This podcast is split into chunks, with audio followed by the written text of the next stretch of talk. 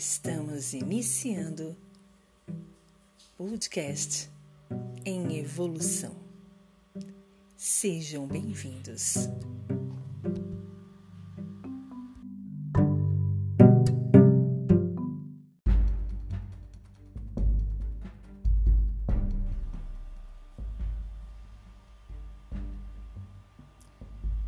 Ciclone bomba causa tempestade de areia e ainda preocupa o litoral de São Paulo. Imagens obtidas pelo G1 nesta quinta-feira, dia 2, mostram o ciclone bomba ainda causa ventania intensa nas praias da Baixada Santista, no litoral de São Paulo. No vídeo, é possível ver uma espécie de tempestade de areia formada pela forte ventania, assim como o mar mais agitado por conta da ressaca causada pela aproximação do fenômeno. Registro foi feito na praia do bairro Vila Mirim, em Praia Grande, cidade do litoral de São Paulo. Na imagem, gravada por um morador no fim da quarta-feira, desta quarta-feira, é possível observar o fenômeno que causou estragos na região durante a madrugada e ainda provoca fortes ventos, deixando moradores em alerta. A região segue em alerta nesta quinta-feira por conta das ressacas. O vídeo teve grande repercussão nas redes sociais e moradores relatam sentir medo de sair de suas casas. Quem mora perto das praias também comentou que a ventania levou muitas areias para os imóveis, causando muitos transtornos.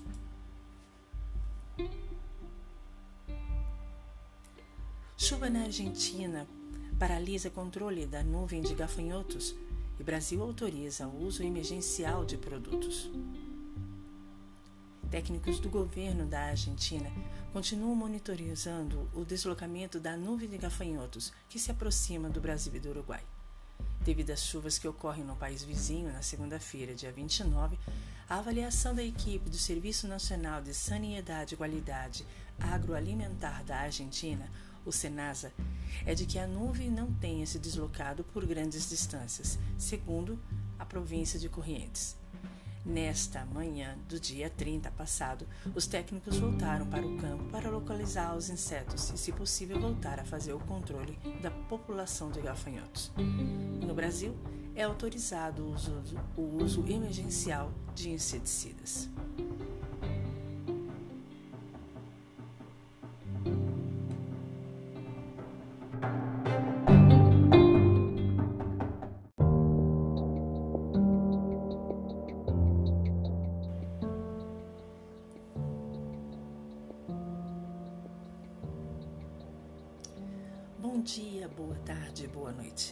Eu sou a Vanis e estamos dando início ao nosso episódio de hoje do podcast Em Evolução. É um imenso prazer ter a sua companhia aqui conosco.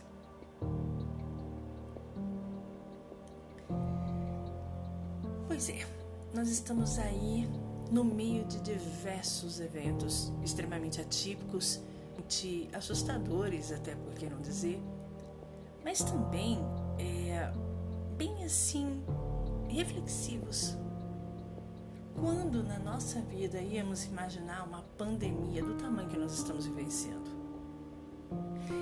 E se não bastasse, se não fosse uma coisa pouca, pequena, estamos aí, em meio a ciclones, chuva de gafanhotos, terremotos.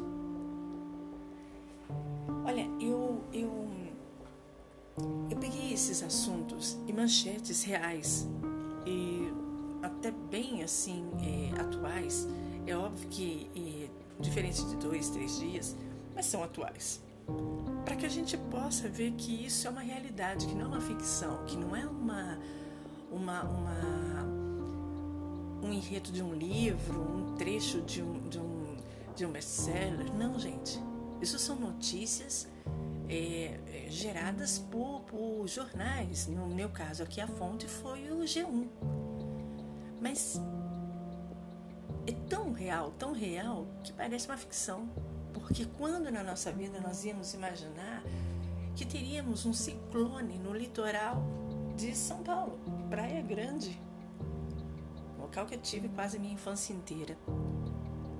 Ou então uma chuva de gafanhotos, coisa que a gente escuta, por exemplo, numa novela estilo Dez Mandamentos, né? Em, em teologia, em, quando você vai estudar a Bíblia.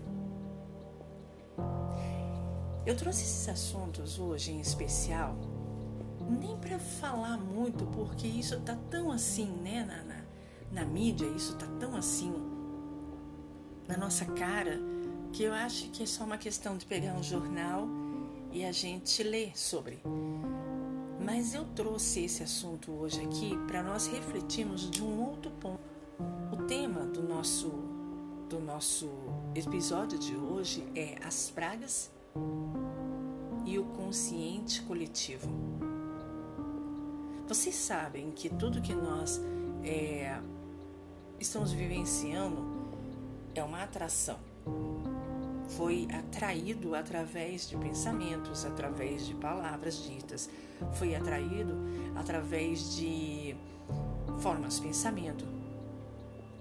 Tudo, tudo que estamos vivenciando, cada um no seu particular, como num todo, num macro, numa ideia planeta, tudo foi de certa forma já ou desejado, ou criado, ou pensado, ou imaginado na mente da, da humanidade, de quem é, é, habita aquele local, aquele espaço.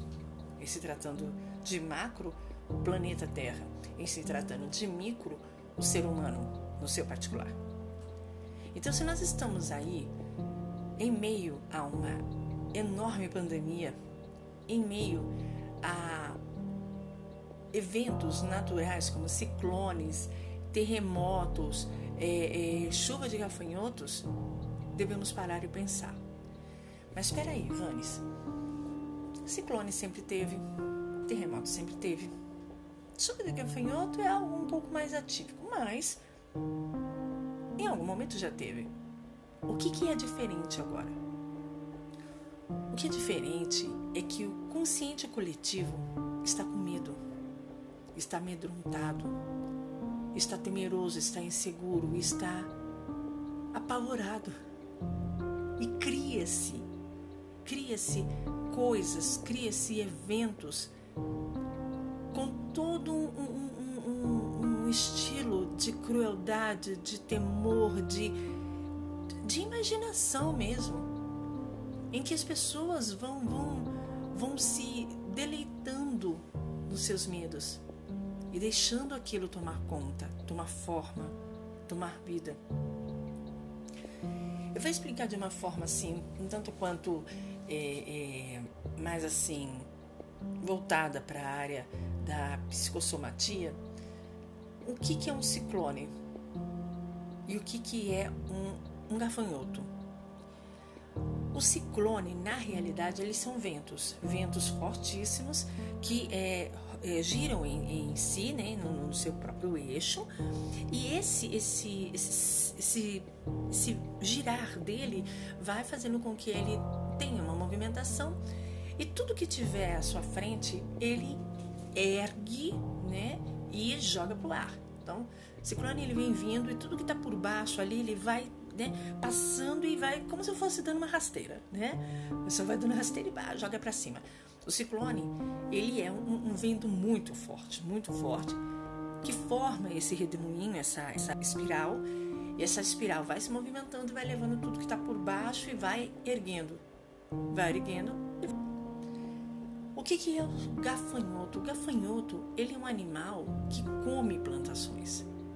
Ele destrói, ele, ele quando, quando ele chega numa plantação, ele simplesmente destrói. Ele não produz nada assim no sentido de de, de, de fecundação da, do solo, enfim, ele simplesmente destrói na, no ato de comer, de se alimentar. E é um, uma, uma, uma alimentação assim mordaz, é um negócio desesperado. E agora você imagina uma chuva, porque quando a gente fala em chuva, não é 20, 30 gafanhotos, são dezenas, são, é, eu não digo mi, é, mil, mil, assim, muitos como mil, né? Pode ser, não, não, não posso aqui garantir. Mas eu tenho certeza que são muito mais de centenas de gafanhotos unidos ali, numa chuva, numa nuvem de gafanhotos vindo para destruir plantações, se alimentar de forma voraz e destruir tudo que está na frente. Agora vamos colocar essas ideias na nossa vida. O que, que vem trazendo igual uma, né, uma, um vento forte, né, uma coisa ali no movimento e vai pegando tudo que está por baixo e botando para cima. O que, que a gente poderia considerar como ciclone na nossa vida? A tal das atribulações. Aquelas crises, aquelas brigas, aquelas, é, aquelas excursões que acontecem do nada. Tá todo mundo lá em casa numa boa, de repente a mãe vai servir um, um jantar, tá todo mundo ali na mesa um dos filhos reclama de que a comida não era o que ele queria, aí o outro filho reclama porque o outro está reclamando, e aí o pai já começa a brigar porque olha, né e, a, né, e a mãe já começa a chorar, e aí já se torna um ciclone, porque já começa aquela discussão e aquela briga, e, e tudo que estava lá embaixo, como, ah, mas a senhora falou que ia fazer isso, não fez. Ah, mas o esposo já reclama do filho, porque tá vendo, você é assim porque sua mãe não te dá educação? E tudo aquilo que estava lá embaixo, lá, né, no, no, no, no interior, vem à tona. No caso dos gafanhotos, é aquela ideia da pessoa ser voraz, né, no que recebe. Qualquer tipo de comentário, qualquer tipo de fala de quem está próximo já é algo para uma melindreza assim terrível. É um choro compulsivo porque a pessoa diz que o meu tempero é ruim. O meu esposo não quer dormir comigo porque ele prefere assistir um filme. Meu filho disse que, que, que, que o tempero da avó é melhor que o meu. E aí aquele, aquele sentimento, aquela sensação vem devorando internamente, aquela, aquela, aquela entre aspas benevolência que aquela criatura fez. Vocês estão entendendo onde eu quero chegar?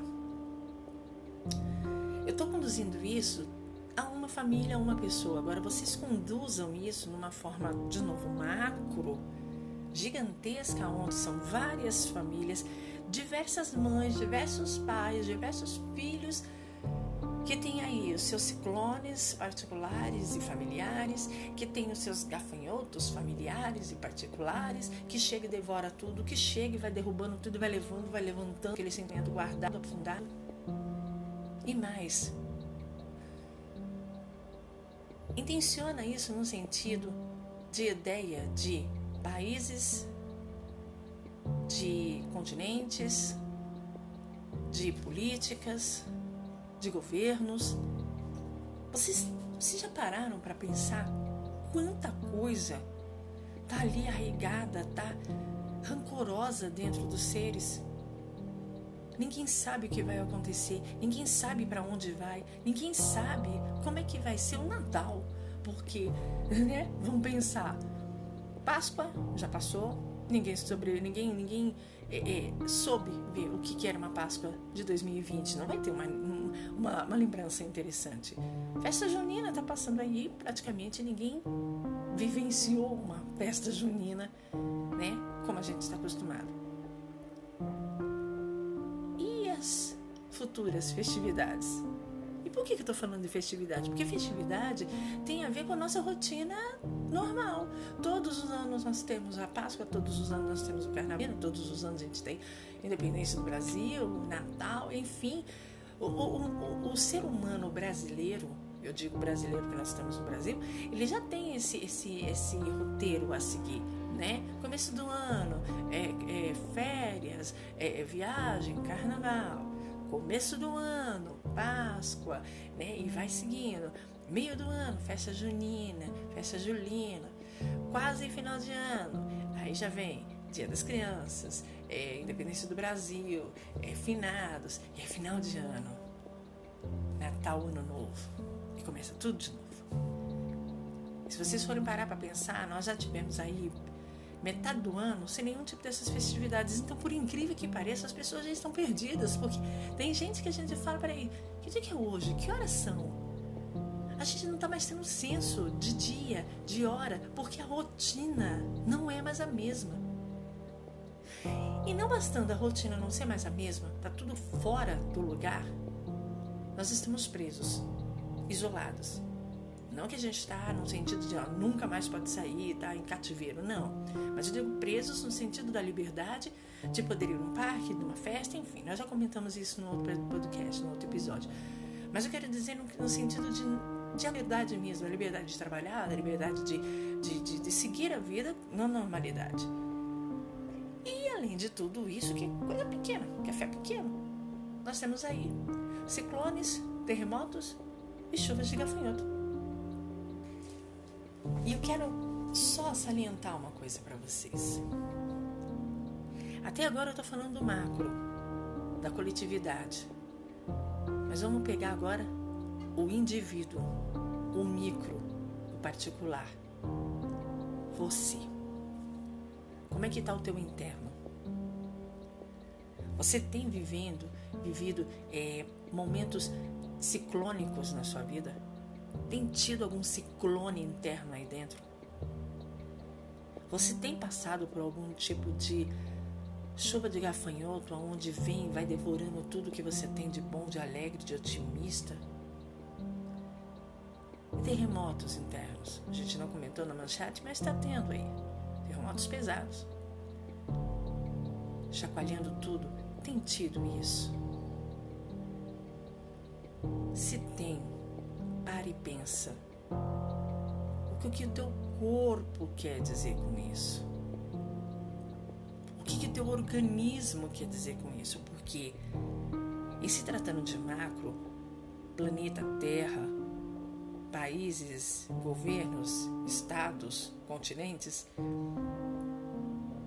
o organismo Terra, Gaia, está gritando desesperadamente para pararem de machucar ela, para pararem de molestar o seu corpo, porque a Terra é um organismo vivo, sente, chora, sofre. E vocês sabem que nós temos uma sintonia, uma frequência que modula paralelamente o nosso né, organismo com macro, corpo, organismo, terra. E se nós não estamos bem, a terra sente. Se a terra não está bem, nós sentimos. Bem como uma mãe quando está grávida e o seu feto ali dentro, e um passa a sensação que está sentindo para o outro. A mãe sente as angústias, passa para o neném, o neném sente os, os meses, as inseguranças, passa para a mamãe. Nós temos essa mesma relação com a terra. Então, se nós não estamos bem, a terra sente. Se a terra não está legal, nós sentimos. Então perceba o que está acontecendo, como é que é as suas reações em relação a tudo que você está recebendo. Tá, eu sei, Vanessa, tá, tá ruim, tá pesado, tá complicado. Então, olha só, eu entendo. Você não é o único, você não é a única que está passando por tudo isso. Todo mundo, de alguma maneira, está vivenciando isso. E eu vou dizer mais: isso não é ruim. Isso vai resultar uma coisa boa. Vocês já ouviram falar em tratamentos homeopáticos? A homeopatia é uma uma medicina que eu tenho assim uma admiração incrível, um amor enorme, um respeito gigantesco. Mas o tratamento da homeopatia, para quem não conhece, para quem não entende, é assustador. Vamos dar um exemplo. Se uma pessoa, eu vou dar um exemplo até é bem, bem é, próprio, bem particular. Minha mãe, ela sofre de asma há muitos, muitos anos. Eu acho que desde que ela nasceu, ela praticamente tem asma. E foi indicado a ela um tratamento de homeopatia, isso quando eu já tinha quase 20 anos. Então, para vocês entenderem que já tinha passado bastante tempo que ela tinha um problema de asma. E ela foi, porque ela já tinha tentado de tudo e não tinha surtido efeito. Então ela falou: Poxa, o que custa, né? Testar, tentar mais alguma coisa. E foi pro lado da homeopatia. E foi apavorante. e foi nessa época que eu comecei a estudar homeopatia, com 20, 20 e poucos anos que eu realmente entendi. E aí eu fui tentar convencer ela, mas aí já não dava. A minha mãe, ela começou a ter crises. Ela foi até a consulta, a, a, a doutora fez toda uma anamnese, que é uma ficha de, de de tudo que ela já viveu na vida, de tudo que ela teve, enfim. Isso com o tempo eu explico com vocês com mais calma e fez todo um check-up, né? né? Assim, mental da minha mãe. E a partir daí ela indicou, né? Medicamentos, né? Fórmulas para minha mãe trabalhar na parte de homeopatia. E minha mãe, toda, né? É, otimista com a coisa, foi fazer o trabalho da, da de, de trabalhar, de começar o tratamento homeopático. E não deu dois dias, a minha mãe começou a ter crises homeras, coisas assim gigantescas, crises muito, muito mais fortes, muito mais intensas, coisas que levaram ela, assim, direto para emergência. Minha mãe acabou ficando em observação e o médico perguntou: Olha, o que, que você fez de diferente? Ela começou um tratamento homeopático. O médico deu risada, no sentido de: Ah, entendi. E aí ele disse, explicou para ela: Olha, é, não sei se a sua homeopata explicou, mas você tem duas opções. Ou você seguir e aguentar essa crise até o final, porque ela ainda vai aumentar, ou você parar agora e voltar a estaca zero e esquece a homeopatia. Minha mãe não quis nem saber. Minha mãe não quis informação. Simplesmente não, não quero mais isso, acabou com pronto. Ficou mais em observação mais uns 4, 5 horas. Voltou para casa, esquece, não quero nem ouvir falar em homeopatia. Mas eu fiquei com aquilo na cabeça. Falei, por que, que o médico falou isso? duas opções. Vou atrás e descobri, lógico, não de forma técnica, eu não vou explicar aqui de forma técnica, porque eu não sou homeopata, mas assim, bem para vocês irem atrás e descobrirem. A homeopatia, é, o tratamento da homeopatia, é, um dos, dos pontos básicos deles é trabalhar no ponto da dor, da doença, do, do, do desequilíbrio provocando aquele desequilíbrio a um ponto dele ser totalmente é, movido, né? dele, ser, é, dele ter a, a ação dele assim no clímax para quando chegar lá, o efeito da homeopatia, o efeito do medicamento homeopático vire sanar. E todo aquele problema, aquela situação, aquela substância da dor, da doença, vir e começar a causar uma ideia de guerra né, com o organismo e o organismo realmente reagir. Reagir de forma a ir na guerra, lutar e vencer. E vence, vence. Porque o corpo ele é forte. O corpo consegue reagir, ele consegue é, é, destruir o inimigo. Né? O problema é que muitas vezes o corpo está adormecido o corpo está ali parado, inerte, está lá, tipo, o problema não é meu. Mas quando essas, esses inimigos, esses, esses elementos né, é, reagentes e não é, é, naturais do corpo começam a tomar conta, aí os elementos, o organismo, as substâncias, as células começam a falar, oh, peraí, peraí, acabou, acabou, aqui você não vai tomar conta. E aí né? Inicia-se uma guerra e, óbvio, o corpo sempre vence. Só que isso é uma guerra, é uma agitação, é um distúrbio, é um turbilhão. Esperar essa guerra passar por medo, por falta de paciência, intolerância, recua, desiste. E aí o que acontece? Os, as células doentes, né? Elas de certa forma ficam ali na dela, tipo, não, não vou provocar muito, vou ir devagarinho, porque o outro já reagiu. O corpo para de reagir, fica na dele e fica uma coisa meio assim, né? Neutra, né? Fica ali, o mal tá ali ainda, mas de forma mais assim tímida, de forma mais discreta. O bem tá lá, mas só tá supervisionando, não tá, né?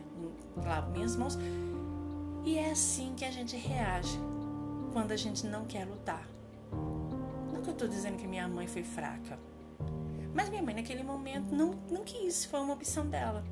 E hoje ela morre de medo. Ela, não, não, não. Eu tive aquela reação toda. E aquilo ia passar. Aquilo ia passar. Aquilo logo ia passar. E passando, não ia mais ter as mesmas crises que ela ia ter. Com certeza não. Aquilo ia ficar muito menos intenso, muito, muito mais controlado e possivelmente ela poderia se tratar e até se livrar da asma. Mas ela não teve coragem que a Terra está tentando nos dizer, é o que o corpo está tentando nos dizer. Reage, reage, vamos para a luta, A gente tem ferramentas para isso. O problema é que o ser humano não acredita. Então, não estendendo muito o nosso, nosso episódio de hoje já estendido, esse toque todo de ciclone, terremoto, chuva de gafanhoto, vírus, pandemia, enfim, tudo isso não é nada mais, nada menos que alertas do nosso consciente em dizer: cadê a tua força interior? Cadê o teu otimismo, tua vontade de viver? Cadê a sua força? E é agora que a gente tem que colocar isso para frente, para cima, para fora. Aquela ideia de acordar o gigante é real.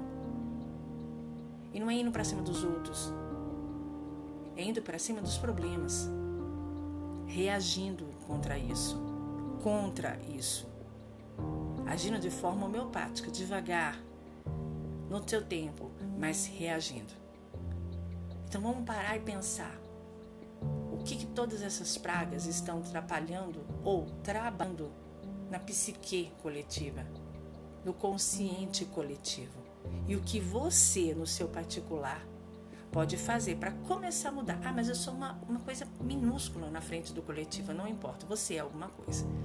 E a tua energia de mudança vai começar a sintonizar e ressoar com outras pessoas que também estão começando a reagir. E com certeza esse grupo vai começar a crescer, a aumentar, pegar mais intensidade, mais energia e a gente vai aos poucos mudando tudo isso. Homeopaticamente, em doses homeopáticas a longo prazo, mas precisa iniciar. Amigos e amigas, nós vamos encerrando o nosso episódio de hoje que foi mais um alerta, mais um toque para que a gente possa começar a trabalhar com esse nosso tratamento, nossa visão homeopática. Devagar, mais à frente e para cima. Abraços de Luiz Davanes. Encontro vocês no próximo episódio e aguardo o contato de vocês no rádio em evolucão@gmail.com rádio em evolucão@gmail.com. Mande seus e-mails, converse com a gente, traga novas, novos temas. Vou adorar a gente trazer e discutir por aqui. Abraços de Luiz da. Fiquem bem e até a próxima.